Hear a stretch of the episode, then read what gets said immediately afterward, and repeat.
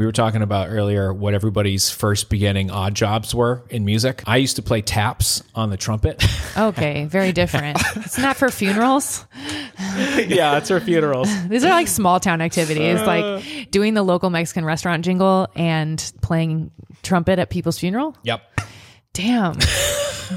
And then we had it was like me and this other dude. Yeah. And it was like December 3rd. So it's like Oh, already like freezing minus cold. 84 degrees. So the notes were a little off. Well, my key, my uh, valves froze. Oh, and it froze with one valve down and it taps is open. So he was, but and it was like a call and response thing. I was like off in the distance. I was like dun dun dun, and it was like dun dun dun. oh, no! But they said it actually was cool. Like it ended up being like this very, it felt like this cool vibe. Whoever funeral it was, they did it. They came down to fuck with you. They were like, oh, I'm gonna freeze this kid's shit. yeah, because they were like, now I'm in the spirit world. I can at least fuck with this That's at my really funny. funeral and make it special and like different. What were your first odd jobs in music? Probably wedding band. Uh, no, not my first. Hell no. I the first time I ever performed in front of an audience was like this night. I wish I could remember the name of it. Our church would have gatherings in the fellowship hall, and one night they had like an open mic or like talent night. And I was like, holy shit, me and my girl group are gonna go and do this like song from like a Christian boy band or something. I only perform songs from Christian boy bands too. I don't like why. I didn't perform songs by girl groups Wow. Right. or like solo stuff really it was mostly like all plus one which is like Yeah, my totally, plus shit growing up and i did this no it was actually a rock band shit seven day jesus Whoa. Seven day. did that I just don't take even- you back I don't. I don't even know who that is. oh shit okay Seven-Day Jesus. i need I gotta to look i them need up. to pull it up because this um, album totally changed my life and The sequel s- inspired to me Six Day i want to find out Jesus. what they're doing now like i did that Yeah. with plus one and i was like whoa so i d- performed the song for the first time and one of my friends in grade school came up after and was like Oh my God. It was so exciting because he was like, You sound just like Britney Spears. Oh wow. High praise. High praise. And I was, I was just like yoked. I was like, Okay, this is my life's purpose now is to become this performer. Yeah. And so that was my first. And then they invited me to be join like the church band or something by the time I got to middle school. I think this was like the cusp of middle school. It's like right, like sixth, fifth grade or Yeah, sixth yeah, grade. Yeah. yeah. Oh, I was psyched. So that was my first gigs. And then uh, they had me sing the national anthem at every fucking thing. Oh, yeah. really? Totally. Which National is cool, but too. it's also like kind of like, okay, it kind of started to feel like work already. Yeah. And then by the time I was in the wedding band in college, I was ni- 17, 18, something like that. 18 probably. Yeah, that was um, definitely work. Like we had to rehearse for months, Yep. And- you got to know so much, like so much s- catalog. four to six So hours many songs. of music. Yeah. Yeah. And do they take requests in those situations? Like, can people at weddings be like, "Can you play this?" Yes, if we fucking know it. Okay. Okay. So that's the key. Like people think that we just know every song, and we know a lot. I mean, six hours of hit music Yeah. is like kind of there. You can kind of narrow it down. Yeah. And then like new shit that's being played, like because different um clients would say like well me and my wife's song is this so like Oh, you, have, to learn, it, i Yeah. had to sing a song in russian one time that oh, was yeah. I love that story. so challenging and they thought, like, they came up to you speaking Russian afterwards because they thought you knew how to speak yes it. so that was the ultimate that was the ultimate Totally. That's a compliment cosign. Yeah. Ju- like hebrew singing hebrew is so totally cool i got that down spanish I've done a lot of Latin. yeah i was gonna say yep yep Maybe you're like just talented in language things. Have you ever tried? I just I'm obsessed with language and and accents and stuff like that. So Yeah, Yeah, that's interesting because language to me is like I could barely got one. Yeah, I barely barely, one, got yeah. one. Yeah, fuck, I'm from Maine. man, people that know more than one language, it's very impressive. It is. Yeah, It's very impressive. and like most of the world, it's everywhere except for here. Yes, Yeah. it's pretty wild. Well, ladies and gentlemen, we are back. Your safe space for self discovery, bad bitchery. This is House of Herby. I'm your host, Qveen Herby. We have Jedi Nick over here co hosting. We have podcast Ali- Alex hiding in the corner. Uh, not hiding, but the, the exciting thing about today's episode is that we are actually closing out season two Oh shit! of your favorite podcast. And I cannot wait to share with you what the topic is. This season was epic. This was so epic. We explored so much with you, and it's been such an honor and a privilege to be on this journey. If you learned anything, um, we love that. If you didn't learn anything, you just like to hang out, we love that even more. Um, but the, the topics we covered imposter syndrome, people pleasing, letting go, failure, leadership, being the black sheep, narcissism, stress, happiness, fitness, courage, motivation, flow state, astrology, and more. Yeah. That was a shitload. This was like a thick season. Yeah. Um, my dreams have come true sharing in this growth with you all. And as we step into this quick break ending season two, I want you to remember that we are doing a bunch of fun shit on Patreon. So during this short break, I want you to know that we are discovering our dopeness at deeper levels. Um, in addition to the extended aura cleanses, we will be adding guided meditations and a live chat experience. So join us patreon.com slash house of Herby if you miss us. But today's subject is so important and we are going to jump right in. So for a long time, this bothered the shit out of me. Okay. This is this is one of these like triggering episodes. We're going to heal this and we're going to reclaim cringe. Cringe is the vibration of shame, fear, and the clown emoji, which is so insulting. Clowns are like so cute. Like, why would you? Why would you do that? Um, Or terrifying. The way I see cringe is a form of bullying. Uh, and I believe that cr- cringe, or at least the way that it is now, before we transform it here on, on House of Herby, it, cringe is a detriment to creativity and authenticity. That's how I see it. So let's talk about cringe. What are your experiences with cringe, Nick? oh, gee, thanks, Amy. oh man, so many experiences. So fun to be vulnerable cringe. and expose ourselves. Yeah, I mean, so many. I mean, and musically, there was a lot of um, Karmin. To be frank, Yes. for me, you Yep. know, I know we had different, varying perspectives on that. You know, Yeah. so we had different backgrounds and different things in music. But yeah, that was that was that was wild for coming from like a jazz world to then having you know being in like kind of like the teeny bop like pop thing for like a hot second. Um, so there was a lot of that, a lot of like imposter syndrome, but also just it, it was okay. So I guess we'll just start with the, with that. I there was uh, let's see, other times I've I've felt cringe is like oh learning at the beginning of Qveen Herby learning producing. Oh, yeah. Yep. You know, you would make something that was bad and feel like, oh, cringe. Like, Yeah. this is so bad. Or we would try like different concepts and be like, wow, we really, that's embarrassing. it's exposing and uh, incredibly uncomfortable. Yeah. Yeah. But and I know we're going to get to this, but go ahead. How, how about you? Well, I was about to say I've been enjoying the show Dave on Hulu, which is Lil, Lil Dude, Dicky's. it's so good. It's Lil Dicky's show, and I we highly recommend it if you uh, love comedy. And it's it's a the whole show like is a little cringy and in the best way possible. And what I love about him is he confronts everything like so vulnerably. Like it's it's just wild to me. But um I would say my first experience with cringe was when we got a Rolling Stone magazine review for our first album on the record label. And I think he may have even used the word cringe or something similar. It was almost like this journalist, and I don't even know, I think it's a grown man, right? And we were like young 20 somethings, like trying to make our debut. And we were so proud of it. And like my, I felt like my perspective at the time was so I was able to put so much of myself in the songs, even though I still wasn't even my full authentic self yet. Right, right. And so it was pretty staggering. And what I realized is Dave on Hulu included, like he says he hates all of his previous work. As a creative person, and all of y'all listening to this podcast are, we need your art and you are so important. You are going to at some point hate what you did before. I think that's just inevitable. And I love how Dave talked about it as he was like, well, of course, I'm always getting better. So why would I you know, there comes a time though when you can start to really embrace your whole self and your journey. And that's when you start overcoming cringe, I believe. Oh yeah. And so that I remember feeling so shitty when that Rolling Stone review came out. Like I was so embarrassed. I was like, this dude doesn't understand me, Right. where I'm coming from and how far I've come. And he's discounting all the kids who grew up with the same experience and who love Karmin and who resonated and tried to reduce us to nothing. yeah. So it's bullying, is what it is. So even when you do it to yourself versus when other people do it to you, uh, I just think this is something we can overcome. It's like so outdated. what we have always found, I don't know if you uh, do you have other thing you want me to just like Keep going.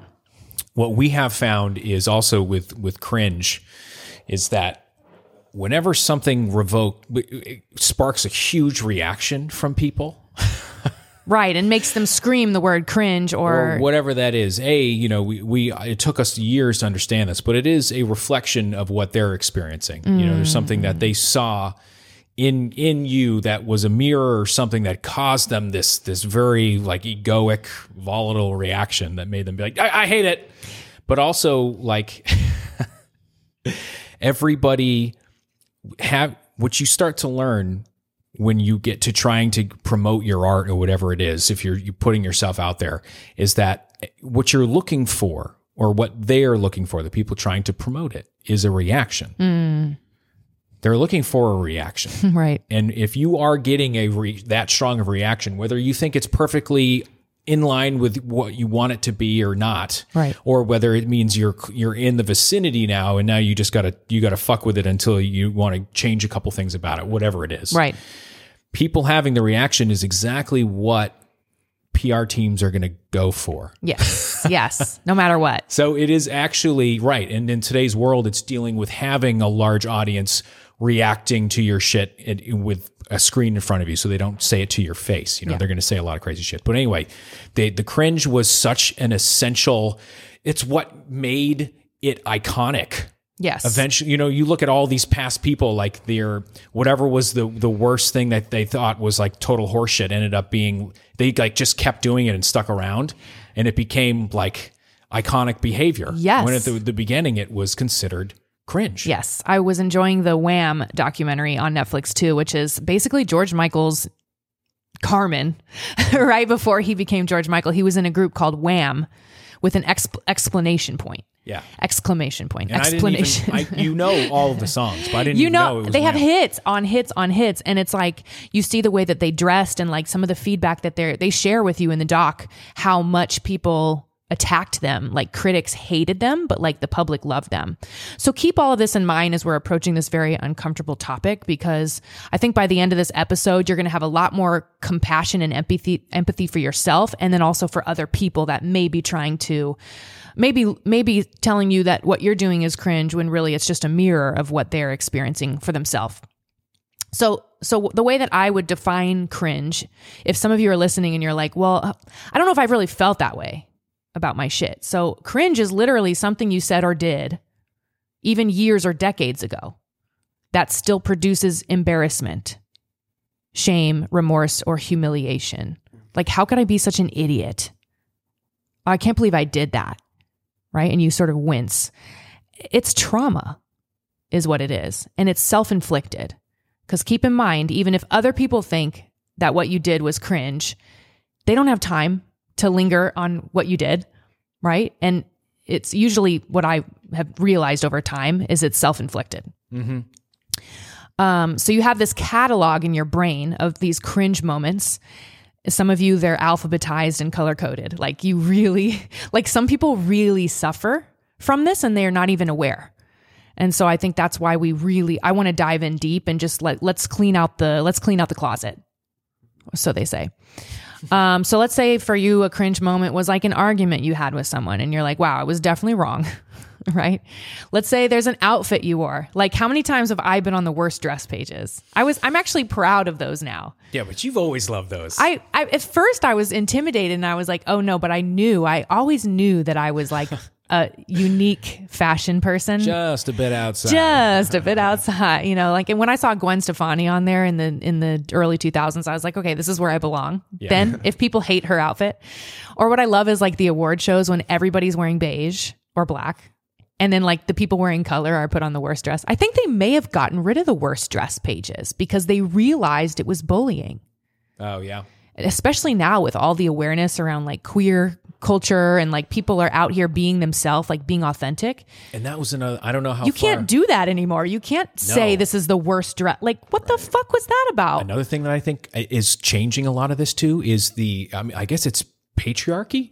So for so long, only like the straight dudes or like straight dude energy kind of ruled all of reviews right? So they were that was Rolling Stone. That was that was the culture. Totally. A And- woman would never have said that. And like we talked about about this a few times, but one of the main criticisms of Karmin and of you and your you know your energy was camp. right. And then literally three years later, it was the theme at the Met Gala. the Met So- Gala was so camp. yeah. it's Like, like, as the the different kind of energy is becoming uh, aware is becoming uh, main- Available. yeah, mainstream in culture. Yeah. It's like still, but the the old roots of how they thought something was good or not, Yeah. was still in the old world, Right. So when something new comes in, it's always going to get a, a very you know change is always uncomfortable, and people usually hate it. and this is a pattern. Like you can see this happening almost every decade. Like we're getting closer and closer to actual freedom. And what I'm going to get to in this episode is that basically, if we overcome cringe, we can still be cringe, but at least we're free. Right. And which one would you rather have? Would you rather be in shame or would you rather have freedom? And so let's say it's uh argument like I said, you the ugly outfit you wore, it's a one night stand. You're embarrassed you slept with this person. You got intimate with somebody and that was just and now you're like, wow, that was not, you know, um professional decisions. Decisions you make about your life or at work. Uh that one last drink, right? It's like why why did I do that? Then I got up and sang that karaoke song and then I fell and I broke my nose. Like it's a lot. Right? Those are like moments that we really are hard on ourselves about. It's the ones that wake you up at three a.m. and you're like, ah, Okay, the Macarena. what? I'm going to pivot into the Macarena real quick, okay? We're going to talk about this. Do it. The Macarena was never intended to be taken seriously. And I want to talk about what happens when you have something like the Macarena, a song, a piece of art, an outfit, uh, the way that you act, and it gets so popular, right? Because Karmin also just like blew up. And it was like we were the darlings of like the Macarena was being played. At, people were like, "You wait, you know the song? Oh my god, do you know the dance?" And it was so big.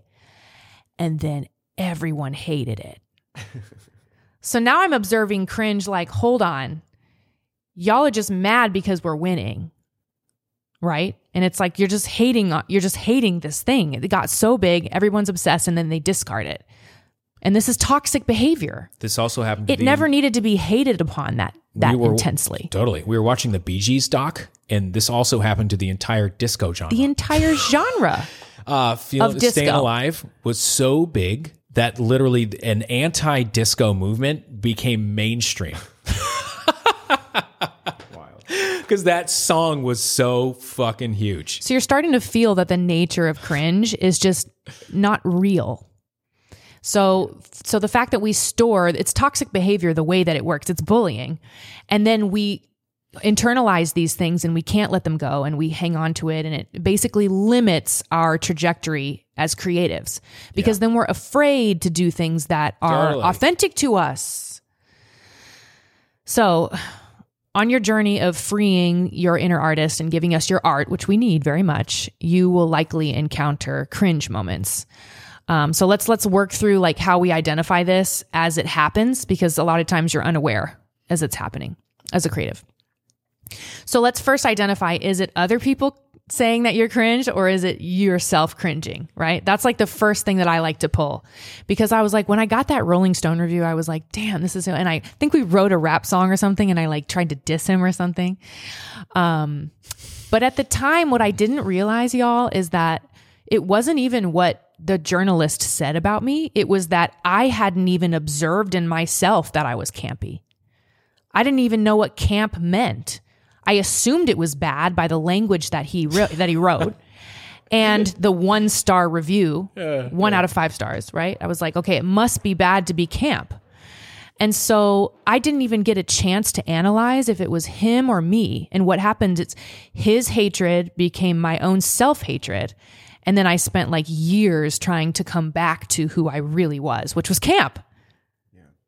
So I lost years not identifying it. So I just want to get, even if you get nothing else from this episode, if you can just, next time you feel that shame or embarrassment or like you start turning red in the face about something, take just a moment for you.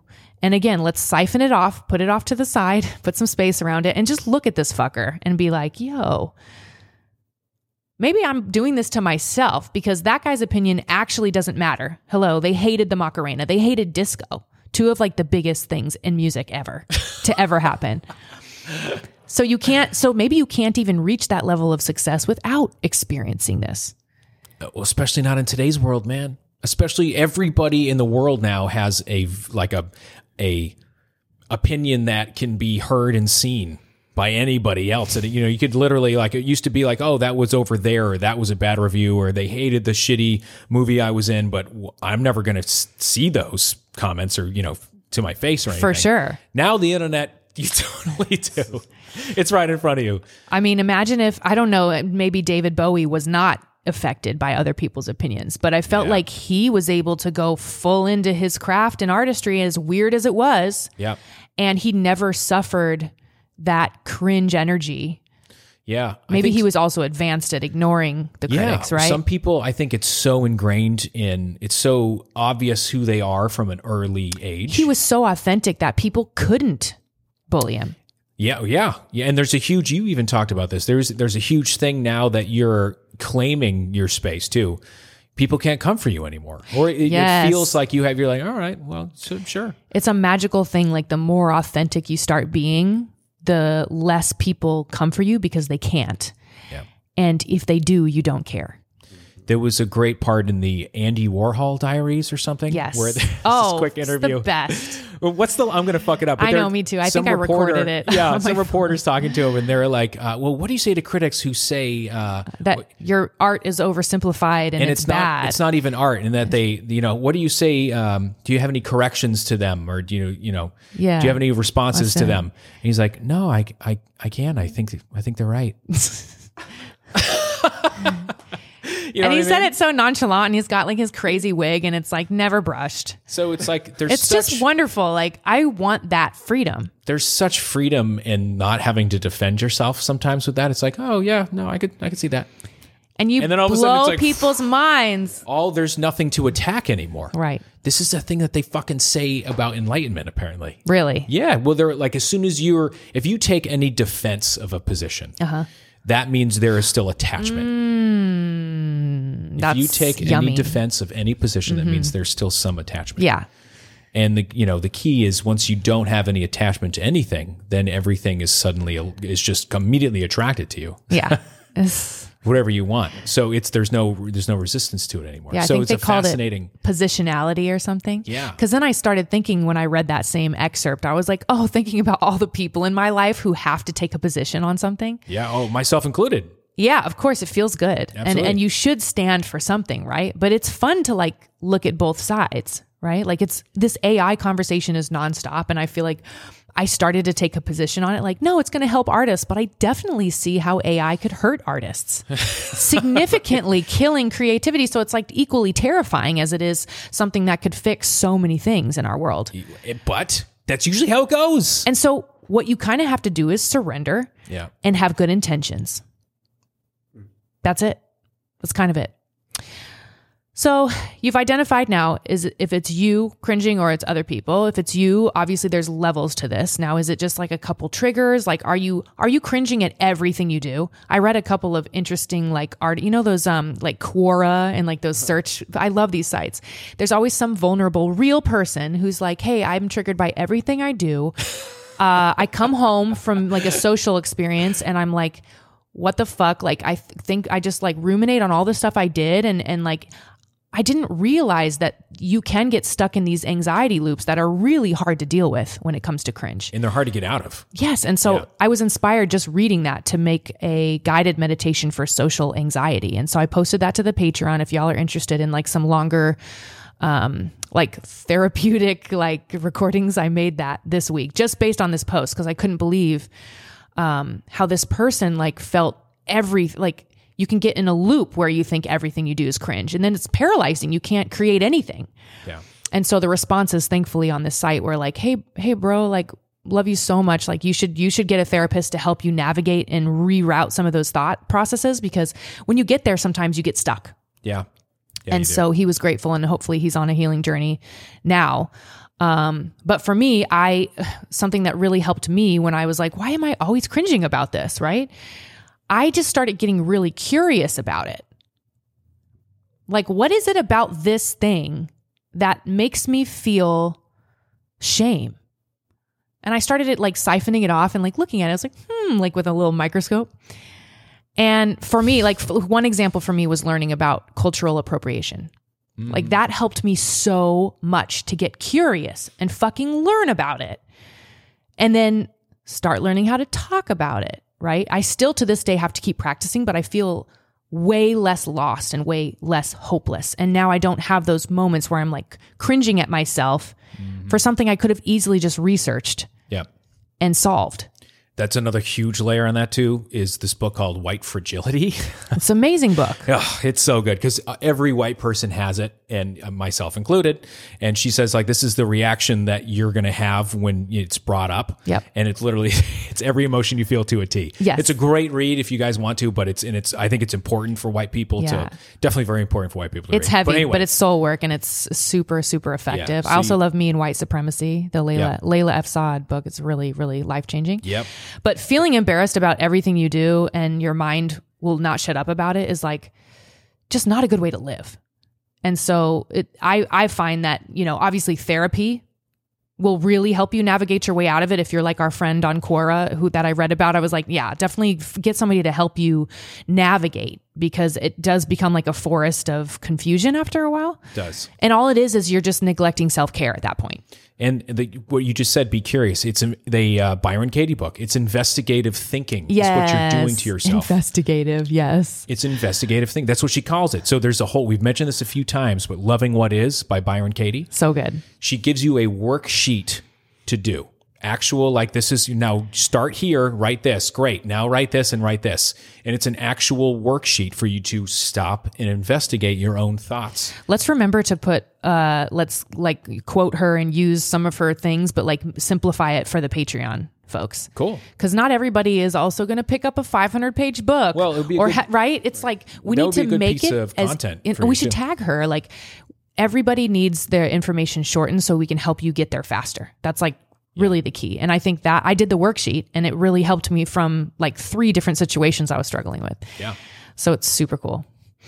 Um, yeah, if you're buried, if you're buried in cringe and the weight is too heavy to bear alone, highly recommend therapy. Just even a couple sessions, just to get out of the woods, um, because anxiety and depression can require additional support. Um, for me, like my sessions were, I was surprised how just sitting with someone who's unbiased, right? They didn't have any agenda to like have me to fix me. They just sat there and listened and were non-judgmental and sort of guided me. Yeah. It's just a really good environment to like air out this shit and take steps towards fixing um curing your cringe. Um and accepting yourself leads to okay, starting to accept and overcome the cringe leads to confidence and new experiences. So keeping it bottled up is just like silly. We need your art, like let's go. So what if it's other people cringing?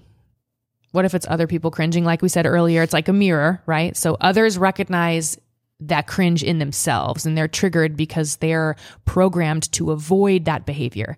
So when you are like being the black sheep or the purple cow or you like stick out and people are like, "Oh my god, cringe." It's because in the historically like they would die. Yes. You would give away their position and they would not be safe. Right? And this is a leftover from like evolution basically. Yeah. This is why people are this is really the root of people's triggers and cringe.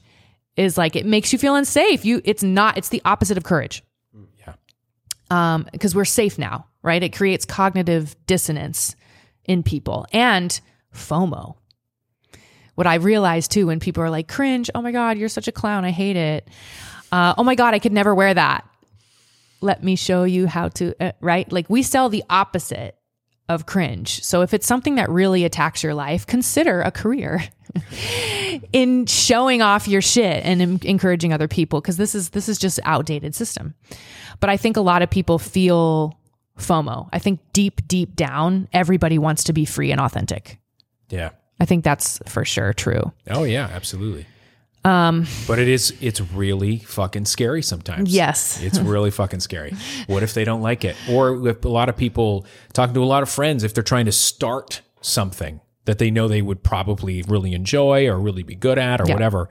Um, having to like cope with not having totally starting from zero. Yeah. So like really not having an audience and that like embarrassment, that cringe feeling that you get about that. What's wild to me is like I wanted to find a way to do more things that I would the old me would think was cringe. I want to get more courage and I started following people that I was like cringe at. I I, I started flipping it where I was like oh, I could never wear that thing that she's wearing. And I would follow these accounts of people that wore things that I wish I had the courage to wear. And I started wearing them. And now I look back at my old stuff and I'm cringing because I didn't express myself fully enough. Mm-hmm. Right. So just remember like, you're going to want to be on the other side of it. It's going to always exist and you're always going to need to be aware of cringe. But it's like, become besties with her. Like, get follow people that make you uncomfortable because that's going to push you to like try new shit. I was I was surprised when I noticed that about myself.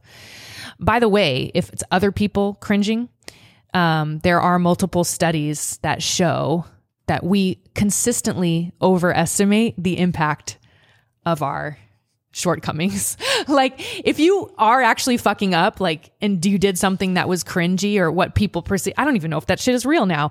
But if you do make people cringe, like we vastly overestimate how much of a fuck people actually give. Like if they if they so leave a they leave a comment that's just like the clown emoji, which again I, I shout out to all of our actual creative clowns out there. There's people who do this for a job and they're very fucking talented.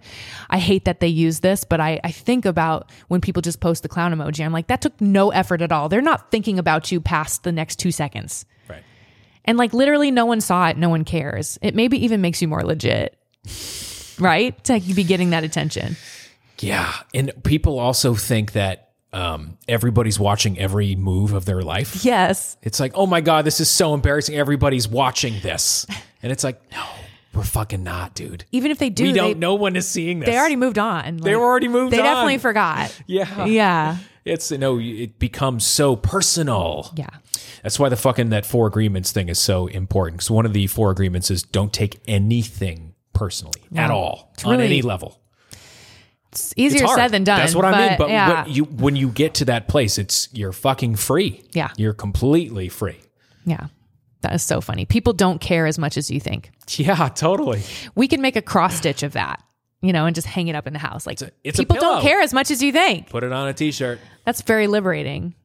Um, so you know, you know, if somebody is cringing at you, right? It's coming from someone else. You know they are struggling with their own embarrassment. That's the hack, right? Somebody else is saying that you're cringe. They are struggling internally with their own embarrassment. It's overflowing out of them. Ugh. They can't contain it. They have to put it on you. And after this episode, you're going to be equipped with the perspective that you need to realize, oh, I can just be compassionate and empathetic towards these people because I've overcome it. To the point now I look back at that that and I'm like, "Oh, I used to be like that. That's embarrassing to me now."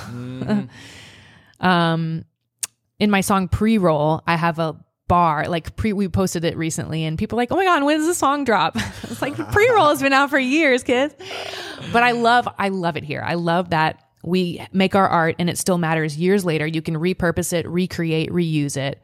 But one of the lyrics in pre roll is if their life was good, would they give a fuck? Right? Like when I'm talking about haters, it's like, would they even be here, like wasting their energy leaving a comment mm. if their life was like popping? Right? That's very like surprising realization when you when you come to that. Yeah. And it's by discovering it in yourself first. Yes. That's what it is. Yes. Yeah. So I, I the way that I see cringe, whether it's you cringing on yourself or other people cringing at you, it's like become this like social clout and power, but it's like cheap and unsustainable. So don't do it. I mean, don't even bother. It's, it's very silly. So I guess the the key to stopping the cringe cycle is self-acceptance, right? Which is kind of like the first step to self-discovery. So if you're listening to this podcast, you probably don't even need this advice. You're already digging deep and like discovering your dopeness at deeper levels. But um, before you can say like, wow, I'm so dope, look how deep my dopeness goes, you have to like at the baseline be like, I accept myself. I accept my cringe stuff. And then you start getting curious and you're like, well, maybe this shit that makes me cringe is actually like awesome. And how could you frame it to be so? Like I think that's that was huge. If somebody could have told me back that back in the day when I got a bad review on Rolling Stone and be like, no, like actually camp is fucking exquisite. Mm-hmm. And it's like a genre that Anna Wintour will be recognizing soon. Mm-hmm. In Vogue. There's another thing that you're really good at, and we were maybe this was still as like the YouTube era was loading and stuff, but now they're with YouTube and all this. There's so much information on everything. So if you eh, don't know about camp, like it's available to you now to go like look it up and and learn that there's a whole rich history behind it, and it influences all these other genres or whatever. You know what I mean? So it's it gives you more of a perspective on, um, you know. I, yourself and the art form that you're in, I guess. Absolutely. Also, speaking uh, to the Rolling Stones article, didn't you eventually get the cover, or was that that Yes. article? Right.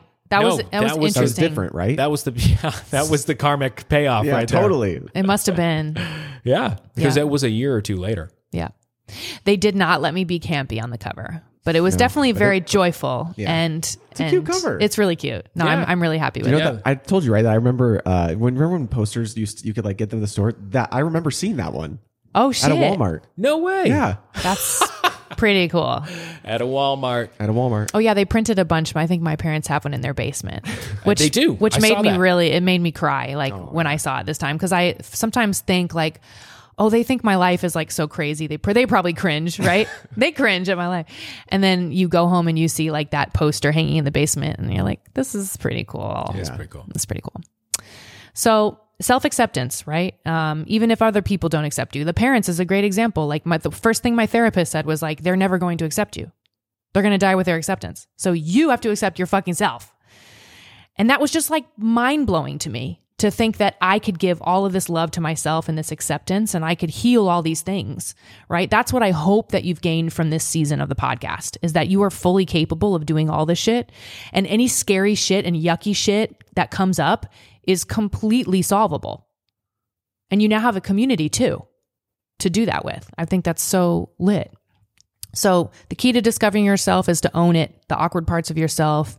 The show Dave helped me with it a lot because you can always go further too. Even after I thought I had fully accepted myself, this was like, I want to say 18 months ago, two years ago.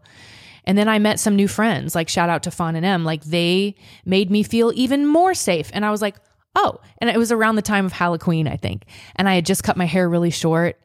And like my boyfriend in sixth grade dumped me because I cut my hair short. And I realized like I was so afraid. and now I want to cut it even shorter. I'm like, you just keep We're going. gonna shave it. so just know that there's there's there's the depths of your dopeness are so worth every every bit of time and energy you put into it. Um, there was a meme that like blew up. I didn't know about this, but when I was researching cringe, this meme came up and it's a cow standing in the ocean. I don't know if you've seen this. No. And it just says, I am cringe, but I am free. Wow. So just imagine this cow like standing at the edge of the ocean and the, the waves are gently like caressing its legs. And he's like, I am f- cringe, but I am free. That's great. Wow, that is great. And so I think there is like a movement happening where people are even my my favorite astrologer Maddie Murphy. We had a reading with her last week, and she was just guiding me through um, Cosmic RX. By the way, on Instagram, she's so phenomenal. But she's guiding me through like the next. Uh, you know, 18 years or something. She's like, a huge cycle is starting for you. And on a global scale, on a collective scale, people are moving aggressively towards being their authentic selves. They're reassessing their values like this is everyone. This is not just us here on House of Herby. Like everybody's experiencing this right now and they're like wait maybe i don't want to be treated that way. Maybe i want to be this. And maybe like i don't need this old shit anymore. I can just step into who i am and maybe it is safe for that now thanks to this cow meme. It's cool now to be cringe. Well, right, because what is what is the thing that started fucking really blowing my mind is it's like all of these uh, you know, everybody thinks different things are cringe. Everybody thinks different songs are good. Everybody thinks different clothes are cool. Yeah. There are, and and on top of that, you have all of fucking every country has like different cultures within the country. It's you got to just find your people, man, and, and fuck everything else because it's so fucking real. you it be you do become a slave of other people's opinions then. Yeah. and you can never really. Uh, another thing, we just uh, watched the Wham documentary on Netflix. Mm. Yeah. and it's uh, it, I, we started talking about this earlier, but like George Michael was a member of it. Yeah. You know, who has like what do they say? He has like thirteen number ones in the UK or some some insane A catalog. legend. Yeah. Yeah, just like kind of like pretty much like a pop icon. Yeah. And um, he was gay, and for the first you know twenty five or thirty years of his life, like he didn't he didn't he only told like one or two people. Yeah. So he just felt like really angry afterwards. Yeah. At the time lost. Yes. Where he couldn't feel like he could really be himself. He wasn't safe. It wasn't safe. and develop his right and develop himself and develop his art. yeah. So it is. It's a fascinating. Yeah, because he didn't feel safe. He didn't feel safe. No. Yeah. I mean, neither did um, Freddie Mercury. Yeah. Right. Neither did Elton John. Yep. It's not just like one person thing. Like this was not a safe Wait a time. minute. Elton John's gay.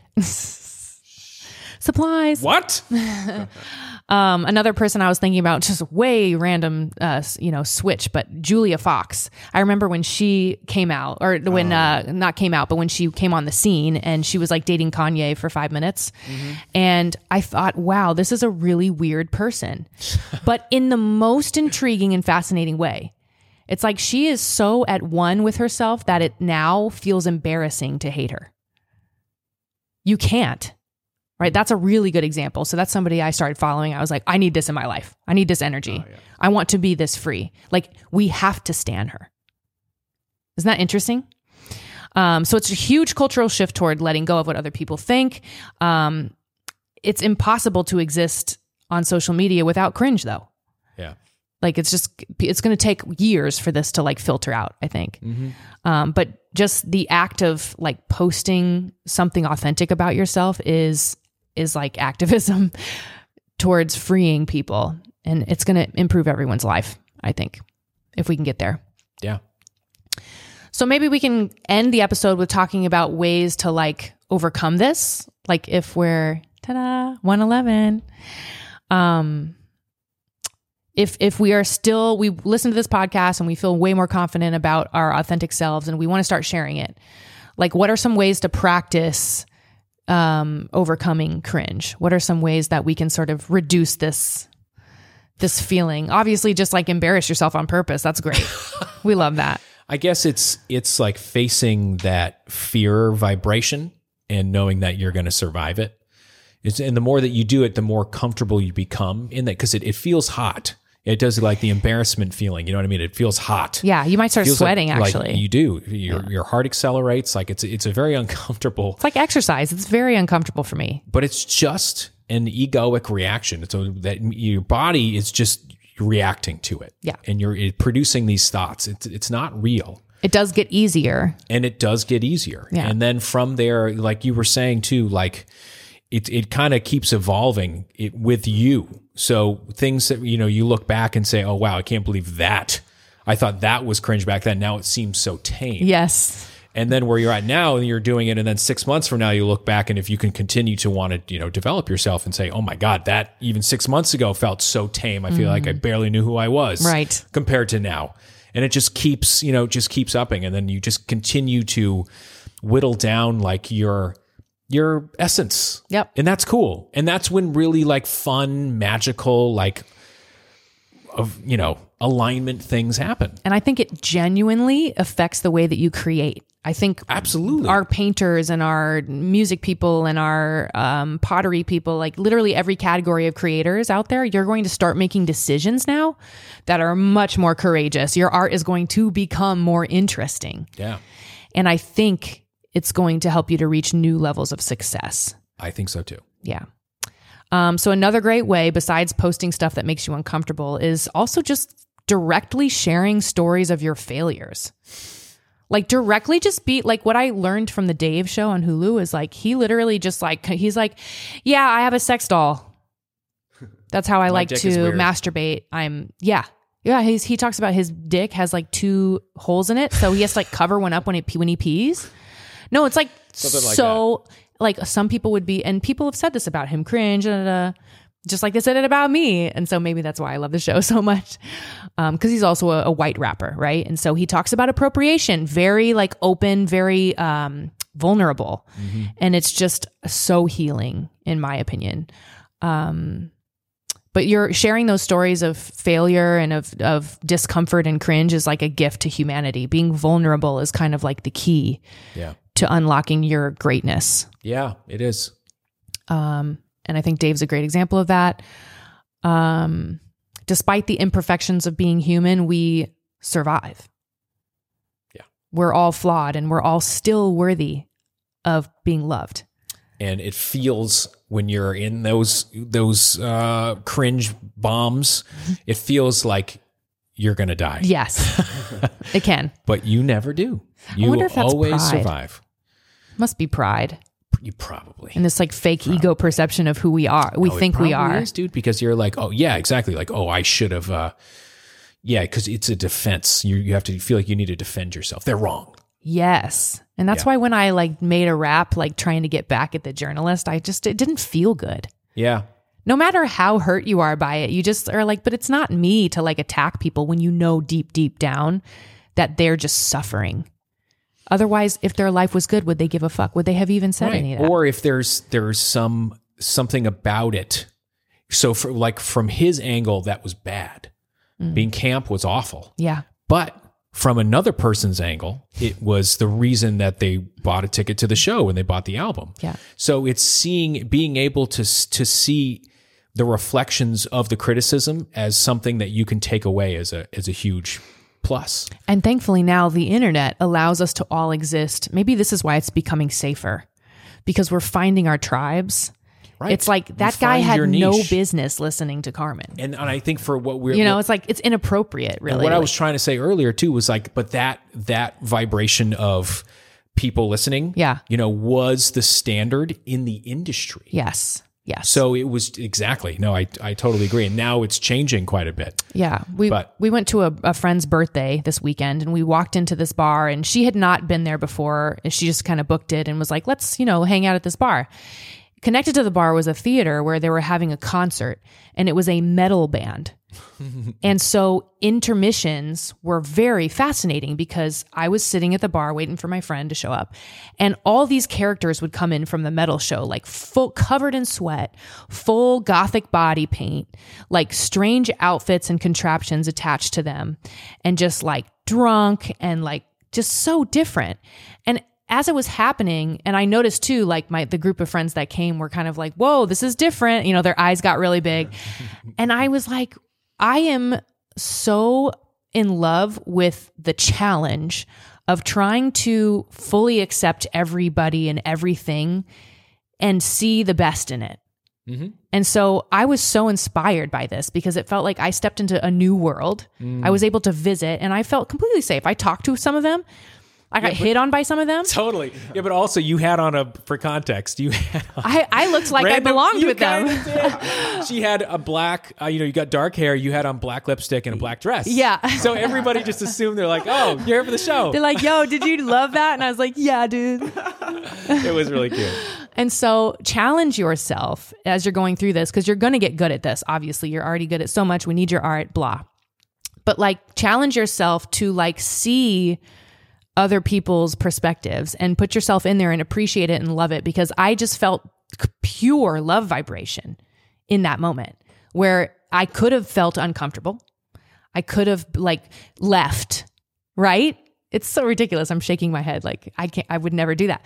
But I can see why other people do that. Mm-hmm. Because it's uncomfortable and they're like, "Ugh, cringe, like this guy's full paint, face paint. It's just weird, right? And he's so sweaty and so drunk. It's like, no, he's having the time of his life. Yeah. Just got out of a mosh pit. I want to know more about that, you know? Yeah. And that goes for any, that really could go for any category, even groups of people that frighten you, right? It's like, let me try to understand like where this is coming from. That curiosity is key. oh, I also think for the new generation, doing all these things and being anti cringe is showing young people that it's not the end of the world yeah. a lot of this younger generation has never not had the internet and we need to make sure that they're healthy mentally Yeah. and they can survive and be artists too we, we're going to need their art And be weird or be themselves or whatever that means. all of it Yeah. so get cool. get comfortable being uncomfortable i think another good one is breath work if you're having a hard time dealing with this and it feels overwhelming like you're drowning like the wim hof method is one of our favorites like meditation just try to get curious and get your inner space to feel safe enough for you to explore Yeah. where the cringe is coming from. A big thing I'm exper- ex- experimenting with right now is taking twice as long to do everything. Ooh, tell us about that. So you're going to brush your teeth. What if you took twice as long? Oh, Super clean teeth. super clean. or you're like getting ready. Something what usually happens for me and you just like do it every- more elegantly and you pay attention to every button. It makes you have And to slow down. Isn't that interesting? and everything still gets done. I feel like it's not going to because I continue to speed up and speed up and speed up and speed up. And what happens is eventually it just like you just burn yourself out and it's a dog chasing its tail. You just kind of spin your wheels. So if you just, and it, but it's again, it's counterintuitive. So it feels awkward. But if you just slow everything down, hmm. like for real, everything becomes more manageable. Hmm. Everything is less of a big deal. And the stress goes, it be, goes way down Way down. and it becomes observable. Now you can, it becomes like a little, so it is putting space around it. But I, I've been trying to do that just like, well, what if we, you know, what if we really just took our time today? Yeah. What, what happens? It's a pretty nice day Yeah. from my experience. I've had to do that a couple times, even uh, hanging signs up in the house that are like, slow down. Slow down, bitch. because you can get lost in these like brain loops of anxiety and stuff and you just you can't And this is how we're saying this for ourselves too, because this is how, this is our, like our default mode. When we start getting excited or whatever, we always speed things up too much. for sure Yeah. for sure um another w- hack that i came up with that i i've done in the past um because you're cringing at your what you perceive as flaws right? So one thing i've done in the past is like i wrote out all the things that i was cringing about that i think are like flaws in myself and i wrote a love letter to each of them. Like what if i was just obsessed with it? What if i thought like this thing about me was like let's see what's one thing that i hated about myself? Um I thought I had a big nose for a long time, which is maybe true. And now that I love it so much, I'm like, it's fine. But I remember writing this letter of like, I love how resonant it is and how it allows my voice to project and like do different tones. And at one point, I had pier- a piercing, and I was like, oh, this is an amazing nose. It's so powerful. And then I thought, well, if I were to change my nose in some way, I would just look like everybody else because like the nose really anchors the face and like changes your whole character. And then I saw some of y'all like started painting pictures of me and I and my nose. And I was like, "Oh my god, I'm an icon because of my nose." I love your nose. Thanks. I love your nose too. Stop. But I and that's the, that became the song beautiful where I was like, "I love the way your nose curves. I love you with no makeup on." All these things. So maybe that's a helpful hack too if you're like cringing about there's something that's just on your mind all the time. Try writing a love letter to it um, because that becomes really funny too and silly, and it's it's important to lighten up in those moments because yeah, embracing embracing your what you perceive as flaws leads to icon status. Yeah. I promise. Yeah. I saw like portraits of myself, and I was like, oh, I'm like a timeless icon. and if my nose was different, I just don't know. It just wouldn't hit the same. Yeah. Um. No, I, I. I remember one time we were talking about something and you mentioned your nose. I was like, "You're not fucking touching." it." yeah. I was like, oh, it's definitely something I, you know, I, I would, I would love to like have giant tits. And like as time has gone on, like I don't think I want giant tits. You want mine? Yeah. and maybe someday I will, right? You also have the liberty to do anything And you want at no time. judgment. You want giant tits? Get fucking giant tits. Yeah. But if it's bothering you or if it makes you cringe or something, like really, really embrace it and get curious. Yeah. And see what it is. So I hope this re- this recipe, I hope this episode has helped you to understand a very uncomfortable topic and to realize that there are so many solutions and it's basically not even real. It is important that you do this work to overcome those programs and those limiting beliefs, but I believe that your art and the quality of your life will improve if you do so. Um, the recipe to stand out in our world is authenticity and vulnerability. That's how I see it. I think that's how Jedi Nick sees it. I think that's how Podcast Alex sees it. And we love you so much. This has been an incredible season. It has. And uh, can we can we say we're also saying a good loving goodbye to podcast Alex. Yes. oh, we didn't Kind bring of champagne. loving. Kind of. Oh God, where, where's the champagne? Shit. See, No, we actually do have podcast a Alex bottle. is is what you're now moving on to being an agent yeah, I'm going to be doing some, I don't know, a big boy job. Here I go. Yes. Staying in LA, but yeah. Yeah. So we will uh, definitely be still be seeing a lot of him. of but course, and uh, thank you for helping us do all the shit. Yeah. It's been this has been really fucking cool, and I'm really really grateful that you were a part of it. I am too. Yeah. yeah. So we love you guys, and end of season two. Woo woo. We'll see you soon.